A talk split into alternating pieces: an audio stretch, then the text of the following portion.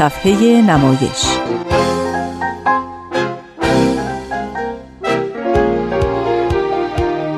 فصل دوم.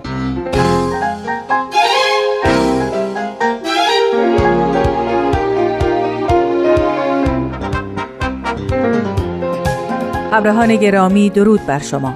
به صفحه نمایش فصل دوم خوش آمدید. امروز سرگذشت نمایشنامه نویسی رو میشنوید که تا زمان نگارش اولین نمایشنامهش حتی یک بار به سالن تئاتر نرفته بود. اما این اثر او برنده مقام دوم مسابقه نمایشنامه نویسی شد. او عباس نلبندیان یکی از خاصترین نویسندگان ایرانی است. او بود که رسم الخط فارسی رو چندان جدی نمی گرفت و صندلی رو با سین و اتاق رو با قین می نوشت. دوستان من آزاده جاوید هستم. لطفا با صفحه نمایش دو همراه باشید.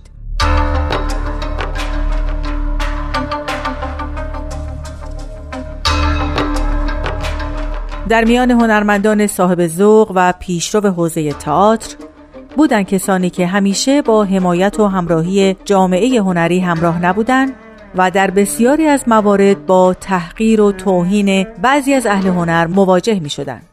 شاید هیچ کس به اندازه عباس نلبندیان طعم تلخ این نامهربانی ها را نچشیده باشه. عباس نلبندیان در سال 1328 در منطقه سنگلج تهران به دنیا اومد. پس از مدتی پدر و مادر از هم جدا شدند و او با پدر زندگی می کرد. دوران کودکی و نوجوانی رو در تابستان در دکه روزنامه فروشی پدر به مطالعه گذروند. سال چهل و سه بود که وارد دبیرستان ادیب شد. از چند دبیرستان اخراج شد و بالاخره در دبیرستان فخر رازی با بهمن مفید، محمود استاد محمد و چند نفر دیگه که بعدها از هنرمندان به نام شدند هم کلاس شد. دوره دبیرستان او هشت سال طول کشید و بالاخره عباس نتونست دیپلم بگیره و دبیرستان رو رها کرد. از طریق آشنایی با بعضی از اهالی هنر به محافل هنری اون دوره مثل کافه فیروز راه پیدا کرد و بعد شروع به نوشتن کرد. قبل از انقلاب 57 ایران از سال 46 تا 56 جشنواره هنری در شیراز برگزار می شد. زمانش اواخر تابستان بود و گروه های هنری موسیقی و نمایشی از ایران و دیگر کشورها برنامه های هنری اجرا می کردن. مدیرعامل وقت رادیو تلویزیون ایران رضا قطبی که از بانیان و مؤسسان جشن هنر شیراز بود اقدام به فراخان نگارش نمایشنامه برای اجرا در دومین دوره جشن هنر شیراز در سال 47 کرد. عباس نلبندیان نمایشنامه ای به این فراخان ارسال کرد که موفق به کسب جایزه دوم مسابقه نمایشنامه نویسی جشن هنر شیراز شد. یکی از خصوصیات نلبندیان نامگذاری طولانی برای بعضی از آثارش بود. اسم نمایش برنده او بود پژوهشی ژرف و سترگ و نوین در سنگواره های دوره 25 یا چهاردهم یا بیستم زمین شناسی فرقی نمی کند.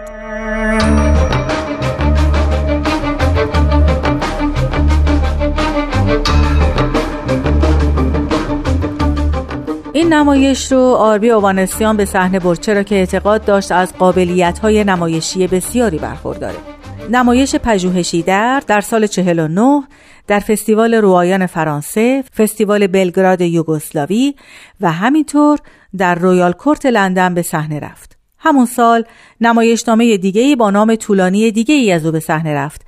صندلی کنار پنجره بگذاریم و بنشینیم و به شب دراز تاریک خاموش سرد بیابان نگاه کنیم.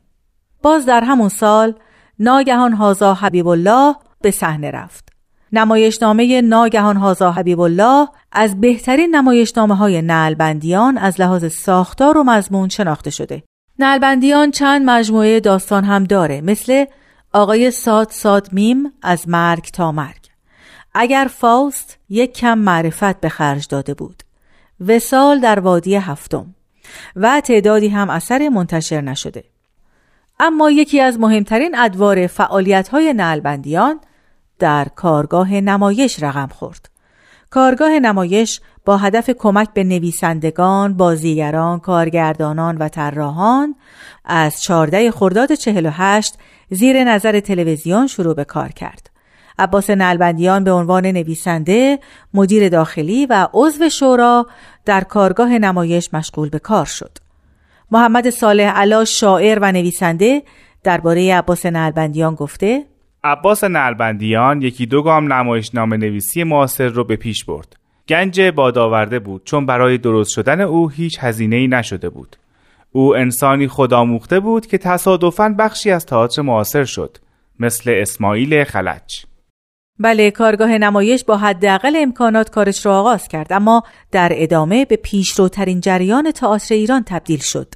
نلبندیان از سال 48 تا 57 در سمت مدیر و عضویت شورا باقی موند. با وقوع انقلاب 57 ایران کارگاه نمایش منحل شد و تعدادی از اعضا به دادگاه احضار شدند و نلبندیان چهار ماه رو در زندان گذروند. آسیب روحی ناشی از این اتفاق و انزوا و محدودیت های حضور در عرصه تئاتر باعث شد که او برای همیشه خانه نشین بشه. منزلش مصادره شد و ناچار به خانه پدریش رفت در تنگ دستی روزگار گذراند. با تعداد کمی از دوستاش معاشرت داشت و سرانجام در هشت خرداد 1368 در حالی که تنها چهل سال داشت با خوردن چندین قرص به زندگی خودش خاتمه داد. قبل از اون صدای خودش رو ضبط کرد و در یک نوار آخرین سخنانش رو به جای گذاشت.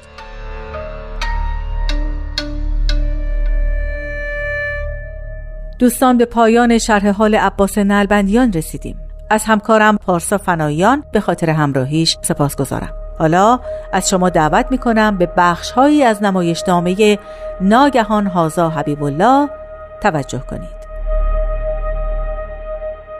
امیدوارم موفق بشید تا آثار عباس نلبندیان رو مطالعه کنید. ناگهان هازا حبیب الله ما تفیه بالله هازا قتیل الله مات به سیف الله. نویسنده عباس نعلبندیان. کاری از واحد نمایش رادیو پیام دوست. کارگردان آزاده جاوید.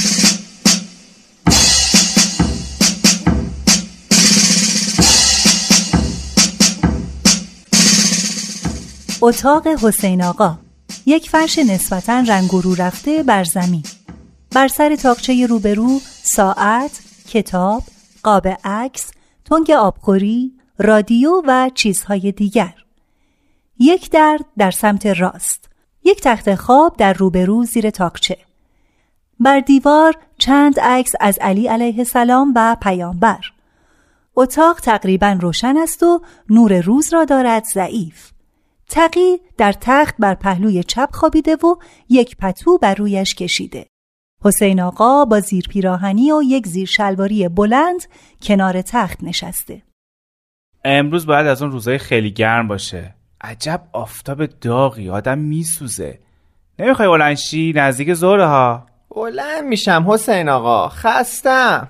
امروز می‌خوام برم یه سری به اتاق این همسایه تازمون بزنم. فریدون؟ آره چیزای عجیب غریبی از این ور شنیدم. منم خیلی شنیدم.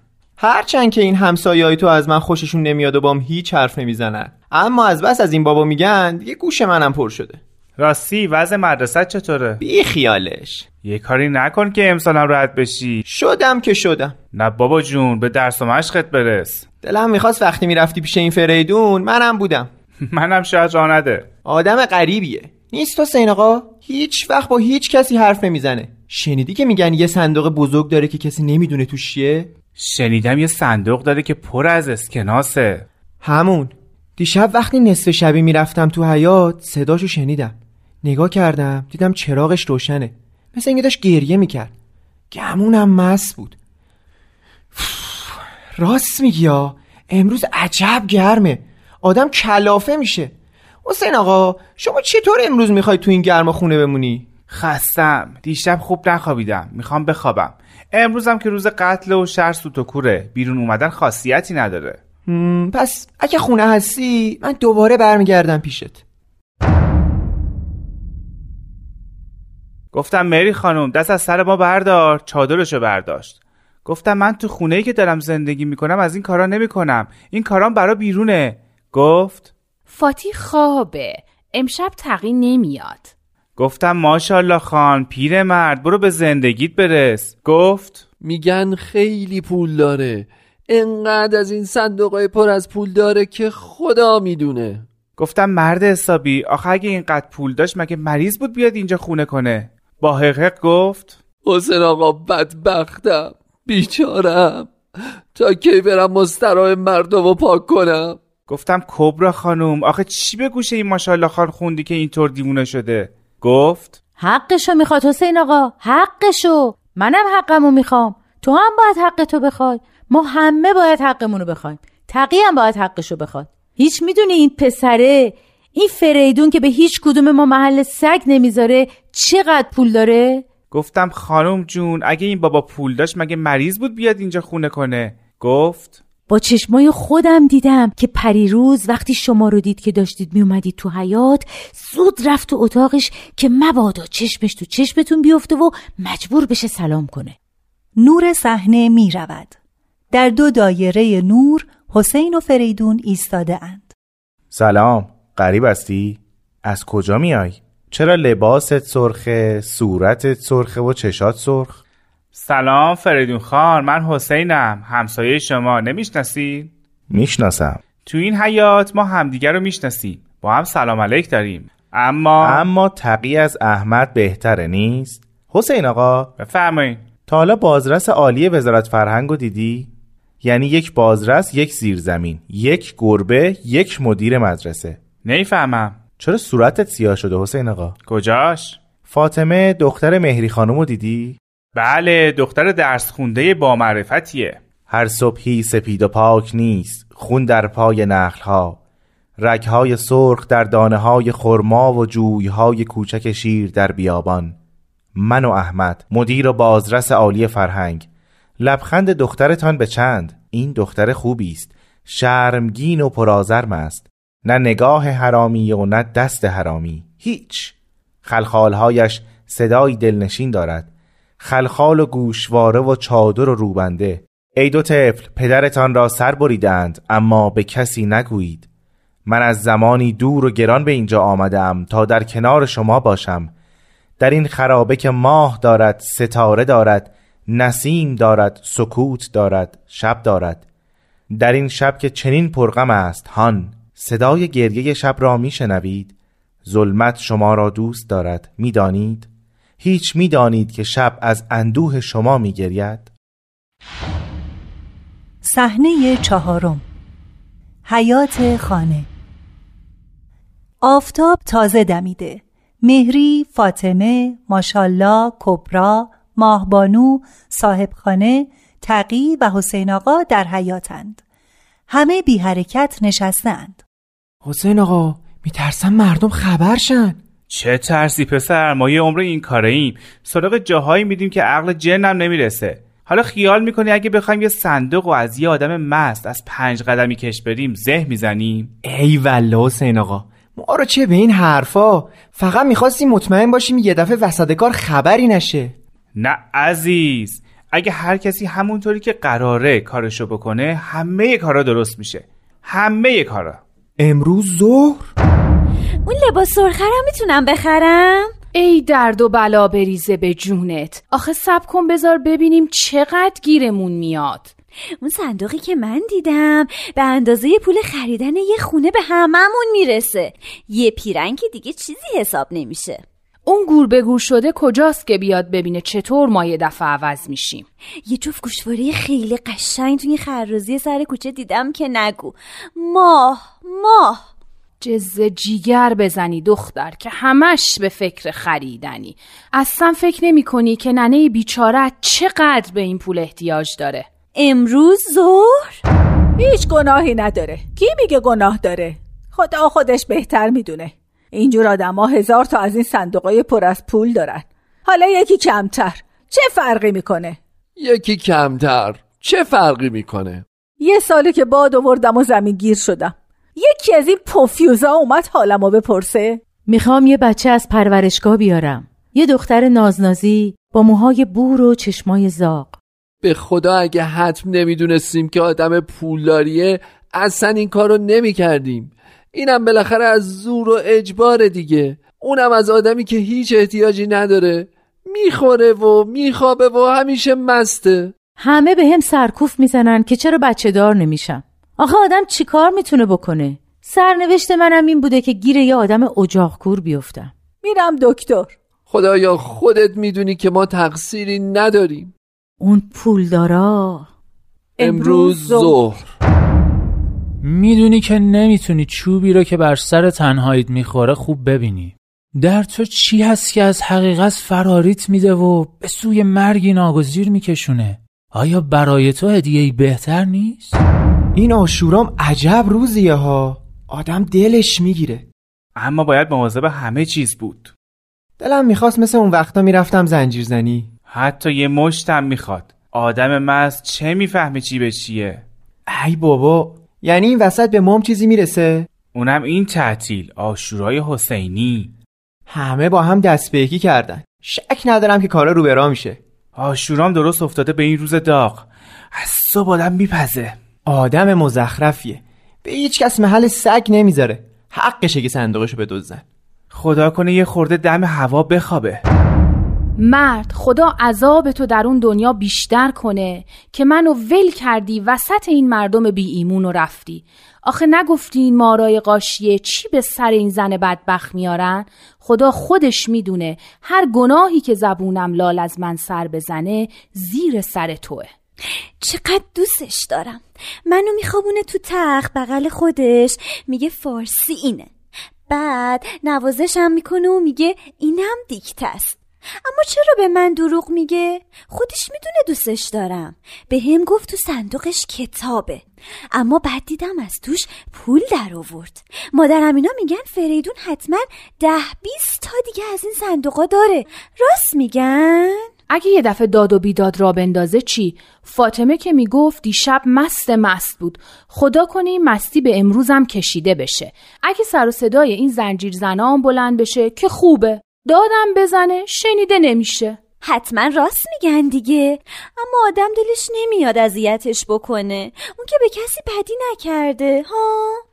بخت آوردیم که حسین آقا اینجا با ماست. اگه قفلتا کاری پیش بیاد می‌تونه کمکمون کنه. الان گرفته خوابیده. مست مست. چرا می‌خوان اذیتش کنن؟ چرا می‌خوایم اذیتش کنیم؟ پولاشو بدزدیم؟ خب من که نمی‌تونم کمکی بهش بکنم. می‌تونم؟ هوا چه دمی کرده؟ مثل اینکه گلوی آدمو گرفتن و فشار میدن. آدم چرا حالش اینطور میشه؟ همچین قلبم می‌زنه مثل اینکه می‌خوام سکته کنم. بالاخره مثل این که این دراز الدنگ به یه دردی خورد. اونم از بخت بدی که من دارم. هرچی سهمش بشه میده به اون زن بی حیاش دیگه احترام مادری هم ور افتاد. چقدر تو گوش این مرد گفتم تا راضی شد؟ قبول که نمی‌کرد. اصلا و ابدا. می‌گفت گناه داره. گفتم ثواب داره که تو تا آخر عمرت همش تو خلا وسط کسافت مردم باشی؟ گفت هر کسی یه چیزی براش مقدر شده. گفتم پس برای منم این مقدر شده که یه عمر از گند و کسافت مردم نون بخورم؟ بگو آخه تو ناسلامتی مردی. یه دقیقه فکر کن ببین این حسین آقا که زندگیش از این راه میگذره چی کار می‌کنه ها؟ رفتم امامزاده روح الله یه سفره حضرت زینب انداختم. حسین آقا که نمی‌خواست ما خونواده اصلا سر از قضیه در بیاریم و چیزی دستگیرمون بشه. خدا می‌دونه چه کارا کردم تا راضی شد. برخیزید. خون در رگهایتان از حرکت ایستاده است و گرمی در خرد ندارید. مشتی پر و خنجری تیز و دندانی برنده و چشمی پرغضب به آسمان نگاه کنید. خورشید داغ دهم را می‌بینید.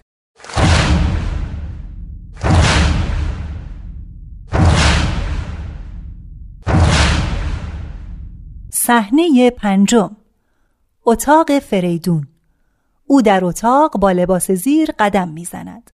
اطرافم پر از خط است پر از اشباه لبخند و دندان و زردی سکوت زبان و صدای چشمها. ای که نفسم را زربان آرام قلبم را و تاریکی پر لذتم را از من میربایی. آه در سکوت پایای شب دیدمت که خورشید را به توطعه میخواندی. گوش کن صدای ملکوتی فرشتگان سپنته را میشنوی که در شش جهت آسمان ندای کمک سر داده اند؟ ای شاهدین ای شاهدین ای زهجرانت زمین و آسمان بگریسته.